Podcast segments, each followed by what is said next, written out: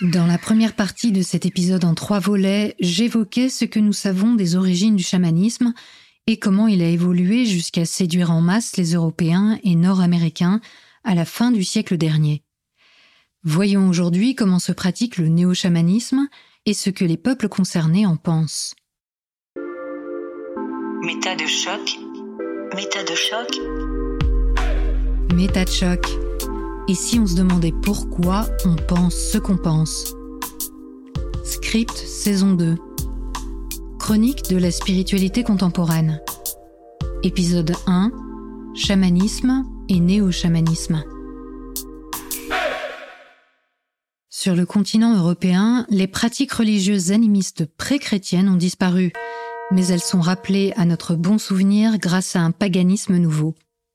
Culte de la mythologie nordique en Scandinavie, néo-druidisme au Royaume-Uni et en Irlande, hellénisme en Grèce ou encore Nova Roma en Italie, ces résurgences restent très minoritaires, mais le néo-chamanisme permet de les inclure dans une offre spirituelle globalisante qui parle à nombre d'entre nous, perdus que nous sommes dans le tourbillon du matérialisme postmoderne.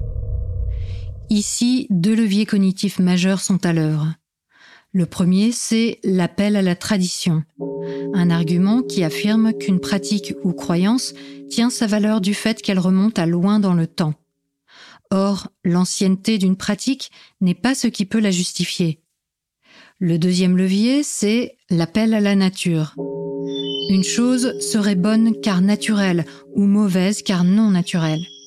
Le problème de cet argument, c'est qu'il éclipse le fait que ce qui est naturel n'est pas forcément bon pour nous. Ingérer certaines plantes, par exemple et que les choses non naturelles, comme se laver régulièrement les mains au savon, contribuent à sauver des vies. Dans le mouvement New Age, le chamanisme est systématiquement présenté comme un moyen de vivre en harmonie avec la nature. Les plantes, les ruisseaux, les animaux, et même les minéraux, sont là pour nous guider, nous faire retrouver le chemin que nous n'aurions jamais dû quitter. C'est en nous connectant à l'intelligence de la biosphère que nous pouvons trouver l'homéostasie, un équilibre naturel qui existerait en toute chose. Et c'est en laissant ressurgir les enseignements des premiers âges de l'humanité qu'un réveil de la conscience originelle peut advenir. Comme nous l'avons vu, les pratiques chamaniques sont très variées et loin de jouir de la pureté qu'on leur prête. En se propageant dans les milieux de la spiritualité contemporaine, leur métissage ne cesse d'augmenter. Dans un même stage, on pourra purifier son corps et son âme, grâce à une cérémonie autour d'un chaudron celte, retrouver son centre grâce à la fabrication d'un tambour chamanique, mieux se connaître grâce à une quête de vision amérindienne, et apprendre à lâcher prise en se baignant sous une cascade. Mais les stages, retraites et autres formations pour révéler son être intérieur et se transformer en un temps record ne se contentent pas de pratiques chamaniques. Ils les mélangent avec d'autres activités comme la sorcellerie, le yoga, le jeûne, les thérapies vibratoires, les annales le tantra, l'olfactothérapie, la réflexologie plantaire, la naturopathie, la sophrologie, l'hypnose, le MDR, l'alchimie, les neurosciences ou même la physique quantique. Bref, comme toujours avec le New Age, les variations sont infinies. S'il est vrai que tout le monde peut se découvrir chaman après un week-end d'initiation qui aura fait remonter à la conscience une connexion particulière au cosmos, la plupart des néo-chamans disent avoir été les disciples d'authentiques maîtres indigènes, le plus souvent sud-américains ou nord-américains, plus rarement russes ou mongols. Certains de ces nouveaux officiants jouissent d'un supplément de crédibilité, puisqu'ils ou elles ont fait des études d'anthropologie, quelquefois suivies de nombreuses années de terrain pour finalement quitter le circuit académique et devenir chaman thérapeute.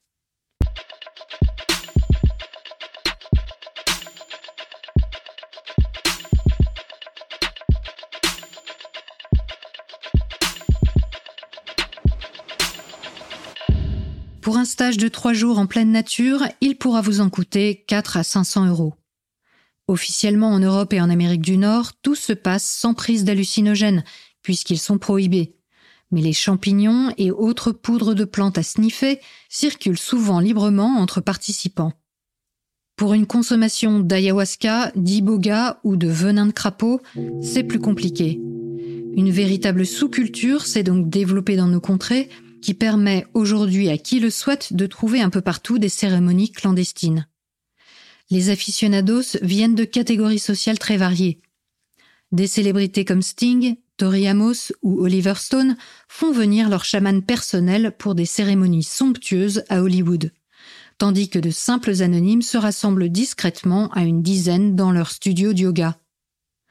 Les tarifs oscillent entre 150 et 300 euros la soirée. Au sein de ce microcosme, quelques chamans très demandés occupent le haut de l'affiche. Certains conservent les éléments traditionnels, chants, fumée, feuillage, quand d'autres ont transformé leur cérémonie en une sorte de thérapie de groupe. Régulièrement ont lieu des festivals ou grands rassemblements lors desquels des délégations de chamans venus des cinq continents transmettent leurs messages d'alerte, d'espoir et d'amour. On y chante, on y danse au son des tambours ou pas, on y embrasse des arbres. L'accent est particulièrement mis sur l'écologie, un élément désormais central de la communication néo-chamanique qui a contribué à l'intégrer très naturellement, si je puis dire, dans une branche particulière du mouvement écologiste, l'éco-spiritualité, un sujet abordé en détail dans la saison 1. Les milieux de l'écologie profonde et de la permaculture, qui voient la nature comme pure et bienveillante, proposent de nombreux stages de formation avec mentorat sur le modèle indigène, transmission de routines fondamentales ancestrales, réactivation de votre relation empathique avec la Terre, développement de nos capacités de leadership naturel ou encore apprentissage de la permaculture relationnelle. Le mouvement international A-Chills est un acteur majeur de ce circuit depuis 30 ans. Dans la période de crise environnementale que nous traversons, les peuples premiers sont donc présentés comme des écologistes avant l'heure, non contaminés par le dualisme homme-nature qui gangrène notre civilisation moderne. Certains politiques ne se privent pas de les mettre en avant. Dominique Bourg, philosophe franco-suisse et candidat aux élections européennes de 2019, à la tête de la liste Urgence écologie, a par exemple fait la promotion d'un chaman indonésien qui propose des thérapies énergétiques. Rien de bien étonnant quand on sait que, par ailleurs, il dénonce la rationalité occidentale et défend les pratiques occultes de l'agriculture biodynamique.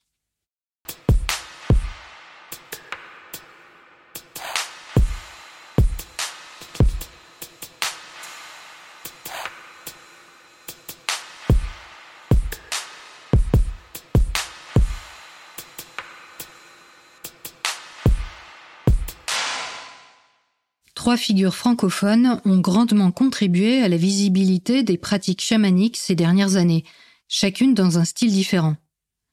Arnaud Rioux, Olivier Chambon et Corinne Sombrin. Nous parlerons plus en détail de cette dernière dans un épisode bonus qui lui sera consacré en toute fin de cette saison 2. Mais attardons-nous déjà sur les deux premiers.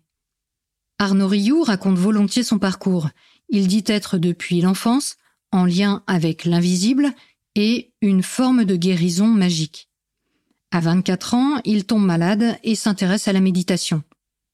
Âgé aujourd'hui de 60 ans, il déclare avoir passé la moitié de sa vie avec des chamans du monde entier. C'est en 2006 qu'il fonde sa méthode copyrightée La voie de l'acte, approche consciente de la totalité de l'être. Il y propose un coaching ancestral, encourageant à considérer l'écologie, l'économie, la spiritualité, la santé, l'éducation et la culture sous un angle plus aimant, plus cohérent, plus inspirant.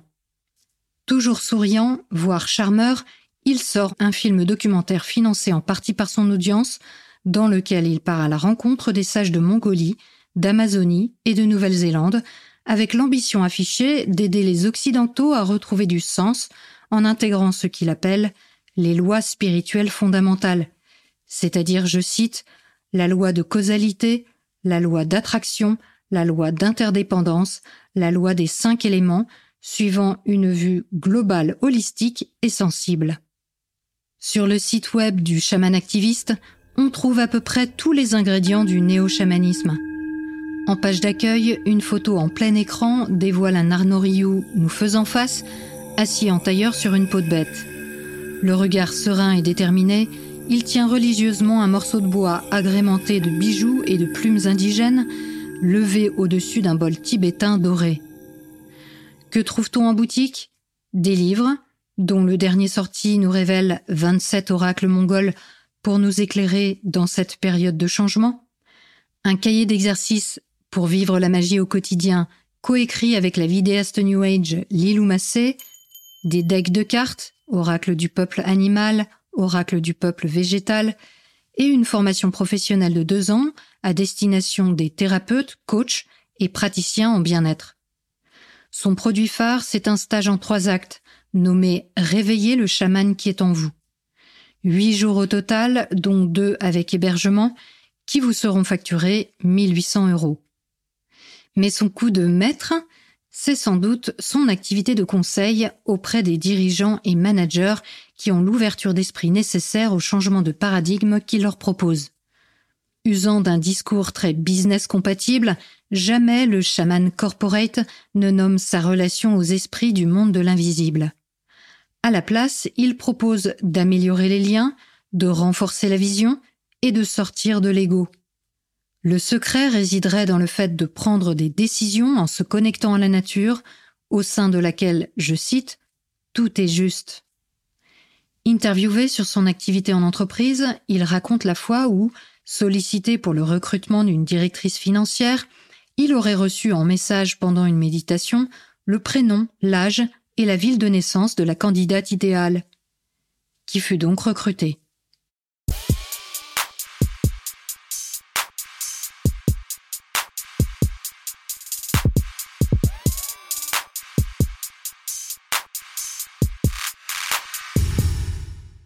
Olivier Chambon, lui, use d'un tout autre registre, celui de la psychiatrie spirituelle ou médecine de l'âme. En tant que médecin psychiatre officiant à Lyon, il explique que si l'être humain est malade, c'est qu'il a divorcé d'avec la nature. La maladie psychique relève dès lors d'un conflit intérieur qui ne peut pas être résolu en ayant recours à une approche superficielle de réduction des symptômes. Entendre ici la médecine moderne. Il s'agit donc de renouer avec le potentiel de guérison quantique présent en chacun de nous. Dans son livre Le chaman et le psy, coécrit avec un élève de Michael Harner, il prône une intégration des techniques chamaniques à la psychothérapie moderne. Tout comme Arnaud Rioux, la plupart de ses ouvrages sont publiés chez Guy Trédaniel, éditeur spécialisé dans l'ésotérisme et les médecines alternatives. Dans son livre La médecine psychédélique, il propose de pallier le manque de repères de la jeunesse avec des rituels initiatiques utilisant des psychédéliques inspirés des sociétés traditionnelles. Psilocybine, mescaline, ayahuasca, iboga, kétamine, MDMA, LSD, autant de substances ouvrant selon lui un état élargi de conscience qui permet de remettre l'homme à sa juste place dans le cosmos. S'il est vrai qu'après des décennies de tabous autour d'une possible utilisation thérapeutique de ces molécules, les recherches scientifiques actuelles sont porteuses d'espoir pour le traitement de certaines maladies comme la dépression ou le syndrome de stress post-traumatique, Olivier Chambon en appelle à une toute autre dimension. Dans la lignée du psychiatre d'origine tchèque Stanislav Grof, avocat historique des thérapies par le LSD et pourfendeur du matérialisme scientifique, il présente le cerveau comme un filtre, un intermédiaire de la conscience.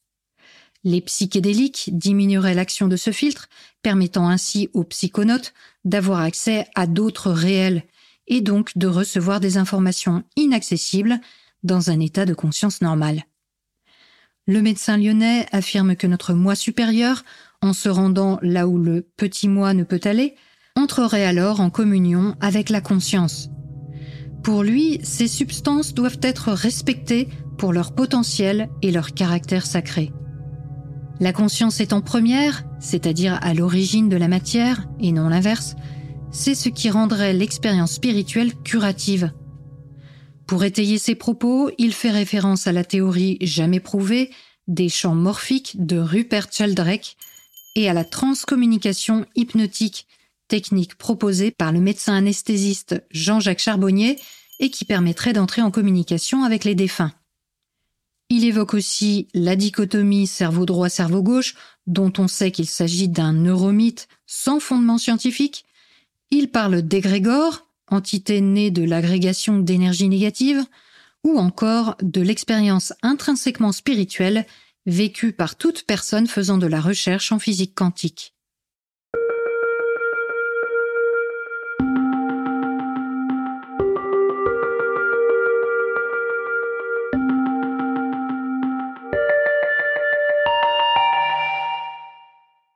Le néo-chamanisme est à milieu du rôle hautement communautaire des sorciers animistes. En plus d'être payant, il est généralement centré sur l'exploration individuelle et le développement personnel. La peur et le chaos, si présents dans les pratiques chamaniques traditionnelles, n'y a pas sa place, sauf à être une opportunité pour apprendre sur le chemin de la meilleure version de soi-même, ou pour affirmer des pouvoirs hors du commun. L'accent est mis sur l'amour plutôt que sur les émotions négatives, avec une très forte aspiration au happy end. La souffrance doit être transmutée, le stress évacué, le bien-être fondamental atteint. Le cosmos n'est plus un monde invisible qui agit sur nous à notre insu, mais une réalité à modeler selon nos propres désirs. On utilise du vocabulaire psychologique, on parle d'expériences de sortie de corps, et surtout on se focalise sur la dissipation de l'ego. Les visions sont désormais la métaphore de nos propres états d'âme ou la résurgence de mémoires réprimées. Les chants rituels ne sont plus des forces qui nous guident ou façonnent nos visions, mais des outils pour nous ancrer dans notre voyage personnel vers la révélation. Face à ce raz-de-marée New Age, certains représentants indigènes sont particulièrement en colère. Ils voient les stages et formations en tout genre comme une exploitation de leur spiritualité, une réappropriation culturelle de la part de chamans en plastique, qu'ils soient sincères ou uniquement motivés par l'appât du gain. En Amérique du Nord comme au Pérou ou en Mongolie, les étrangers qui affluent en quête d'une expérience qui changera leur vision du monde contribuent à la marchandisation sauvage et à la fétichisation de cultures dans lesquelles ils s'immiscent sans vergogne. Derrière la vision romancée de locaux qui, tels de bons sauvages, vivraient en harmonie avec la nature, se cache une toute autre réalité, celle de minorités qui luttent pour leur survie, victimes d'oppression systémique dont le tourisme chamanique ne fait qu'ajouter au poids. Aujourd'hui, à Iquitos, assister à une cérémonie est intégré au catalogue des activités touristiques, au même titre qu'une excursion dans la jungle ou une journée de pêche. L'ayahuasca se trouve en vente libre pour 250 dollars le litre et les services de guérison et d'hébergement qui l'entourent peuvent atteindre 4000 dollars. Avant l'avènement du tourisme chamanique, les cérémonies coûtaient 10 dollars par personne. Une opportunité en or pour les charlatans de tous bords, y compris des Péruviens non initiés, de se présenter maître chaman. La plupart des centres sont d'ailleurs tenus par des personnes n'ayant aucun lien avec la prise traditionnelle d'ayahuasca. En bout de ligne, cette énorme activité économique ne profite pas aux communautés concernées. Comme en Russie, les courants d'éros nouveaux adaptent les cérémonies aux besoins de leurs clients. Ils éliminent notamment les aspects magiques et spiritualistes proprement amazoniens et réduisent le rôle du chaman à celui d'un guérisseur. Les chants rituels sont souvent abandonnés au profit de musique d'ambiance aux vertus supposées d'ancrage. Certains chamans ne s'étant pas donné la peine d'apprendre les chants traditionnels ont même été surpris à chanter des berceuses de leur enfance. Autres adaptations, les restrictions alimentaires pré-rituelles ont été considérablement augmentées pour s'accorder au discours détox du monde du bien-être. De nombreux rituels ont également été ajoutés à la fin des cérémonies pour offrir aux touristes un temps d'intégration de leur voyage spirituel. Et last but not least, la préparation de l'ayahuasca comprend désormais des ingrédients qui la rendent moins amère et surtout qui proposent des visions bien plus vives et perturbantes. Il s'agirait en effet que le touriste en ait pour son argent. Du côté de l'Amérique du Nord, de nombreux objets présentés comme sacrés et authentiquement amérindiens font les choux gras d'entrepreneurs blancs sur un marché du New Age qui échappe le plus souvent aux populations indigènes. La spiritualité des peuples natifs devient un divertissement parmi tant d'autres, à décliner à l'infini, puis finalement à abandonner pour la mode suivante. Déjà au moment de la publication des livres de Castaneda, des milliers de pèlerins s'étaient rendus sur le territoire des Yaquis du Mexique. Et découvrant qu'ils n'utilisaient en réalité pas le peyote, ont été chercher l'hallucinogène plus au sud, chez les Huichol, créant de fortes perturbations sur place.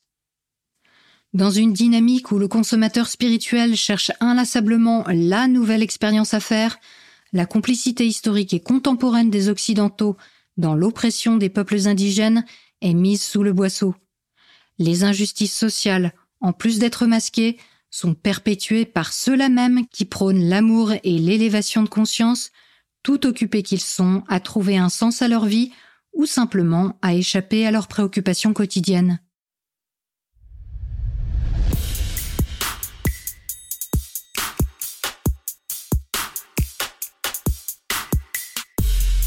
Merci aux généreuses donatrices et généreux donateurs qui ont offert leur soutien à MetaChoc cette semaine. Merci également à celles et ceux qui permettent à cette émission d'être écoutée par le plus grand nombre grâce à leur partage et leurs commentaires sur les applis. Dans la troisième et dernière partie de cette chronique, nous aborderons les dangers et dérives du néo-chamanisme. Et il va falloir s'accrocher. On se retrouve vendredi prochain à 18h D'ici là, prenez le temps d'observer la manière dont vous pensez et de la questionner. Vous n'imaginez pas ce que vous pensez.